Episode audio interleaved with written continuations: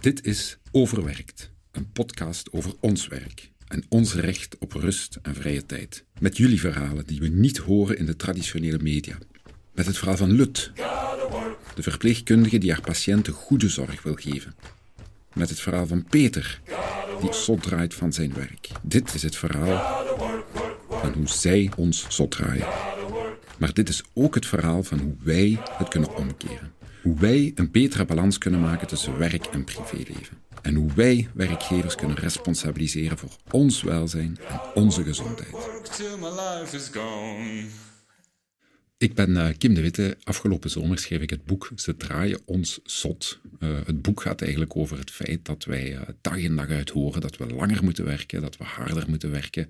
En het boek en deze podcast en de mensen met wie ik praat, die geven een weerwoord op die stellingen.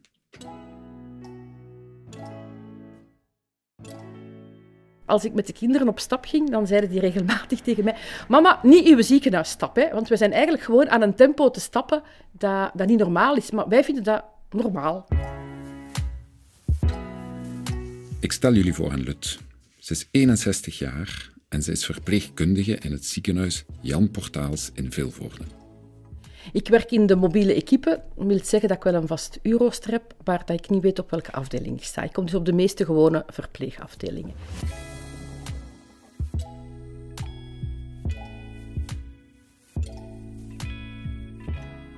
Als je een dag zwaar gewerkt hebt en ik ben niet meer piepjong, dan moet ik, uh, als ik het vroeg gedaan heb, dan moet ik even hier zorgen dat ik in de zetel eerst een half uur kan gaan liggen voordat ik iets anders doe. Dat is, dat is wel zo. Na een laatste ook, is ook een probleem. Uh, als je een drukke late gehad hebt, je komt dan niet op tijd thuis, want je doet altijd wat overuren. Maar dan zijn je zodanig opgedraaid en vol adrenaline dat je ook niet zomaar kunt gaan slapen. Hè. Plus de frustratie van ik heb niet kunnen doen wat ik heb moeten doen. Ik heb onlangs een, een, een ja, ik heb een incident wel niet gedaan, een, een, fout gedaan. Geen, geen erge fout. Maar het was zo druk en ik kon het niet anders. Ja, dan komen de tranen wel in je ogen te staan. Hè, van, god, ik heb mijn best gedaan en heb ik die stomiteit nog meegemaakt. En, ja, en dan maakt iedereen wel mee. En voor sommigen is dan aan een tijd wel genoeg geweest. Hè.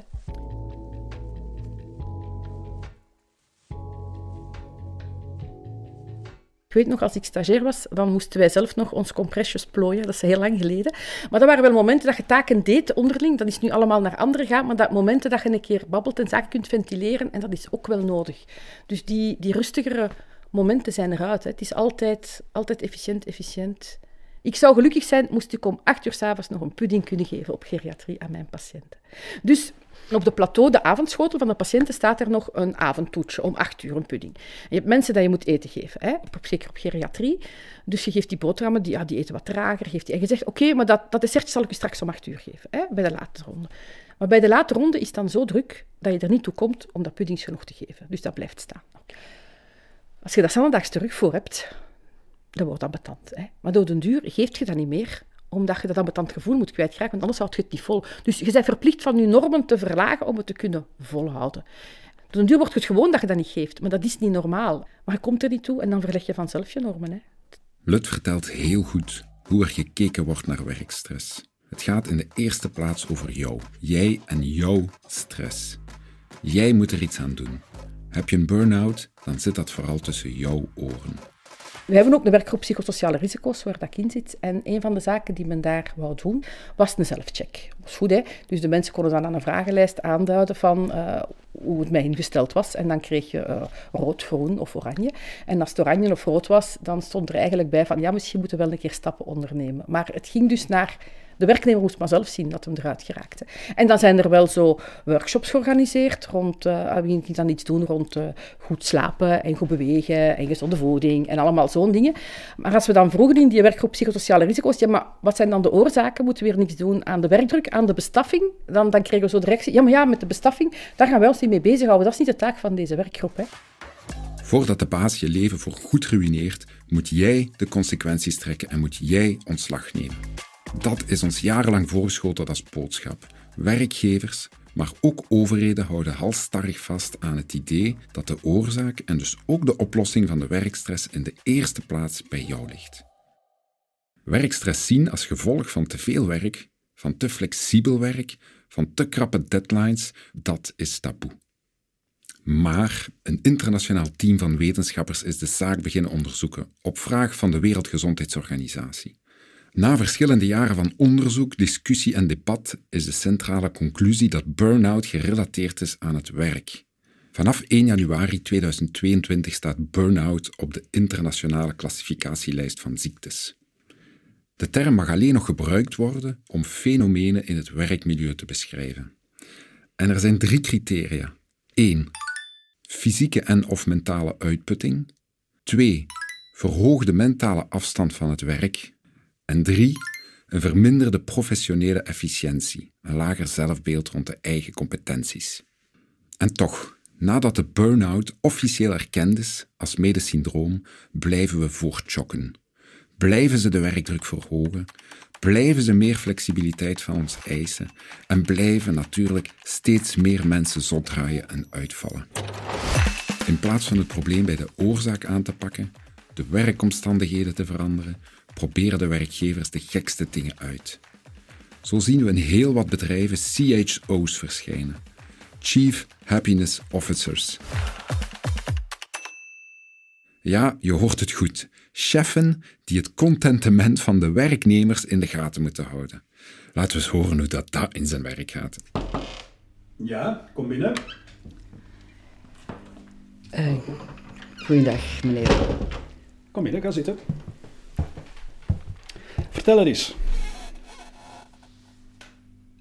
Wel, um, ik moet toegeven dat ik uh, de laatste tijd mijn werk helemaal niet meer graag doe. Uh, ik ben bang dat ik, uh, dat ik in een burn-out aan het sukkelen ben. Oei, dat is niet goed, hè? Zeg maar, ehm, drinkt jij wel genoeg water? En, en uw dieet? Hoe, hoe is uw dieet? Eet jij gezond? Ja, het is hier vaak zo druk dat, dat ik vergeet te drinken. Eh, en als ik thuis kom van mijn werk, ehm, mist het mij aan energie om nog vers te koken elke dag. Ja, ja, ja. Zeg maar, heb je al eens geprobeerd om s'morgens, als je, als je voor de spiegel staat, hè, om dan zo'n paar motiverende dingen te zeggen? Ik hou van mijn werk. Mijn werk, dat voelt helemaal niet als werk. Hè? Al eens geprobeerd? Nee, nog niet geprobeerd. Maar kan er niet iets op de werkvloer veranderen? Wacht, ik heb nog iets. Wij organiseren hier tijdens de middagpauze initiatie yoga. Yoga. Tja, die individuele aanpak van de burn-out, dat werkt niet. We moeten de structurele oorzaken aanpakken.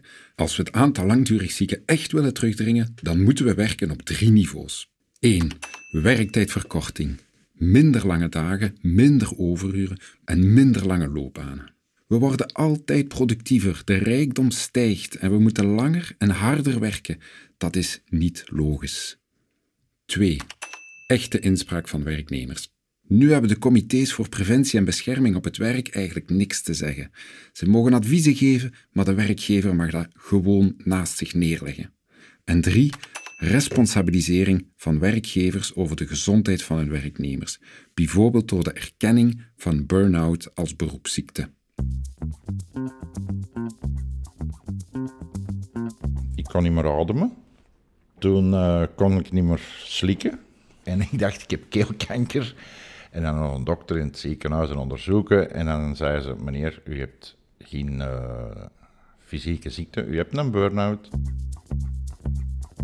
Ik ben Peter Konings. Ik uh, werk al 40 jaar als chemiearbeider. Ik uh, ben 62 jaar en ik ga hopelijk in november op SWT.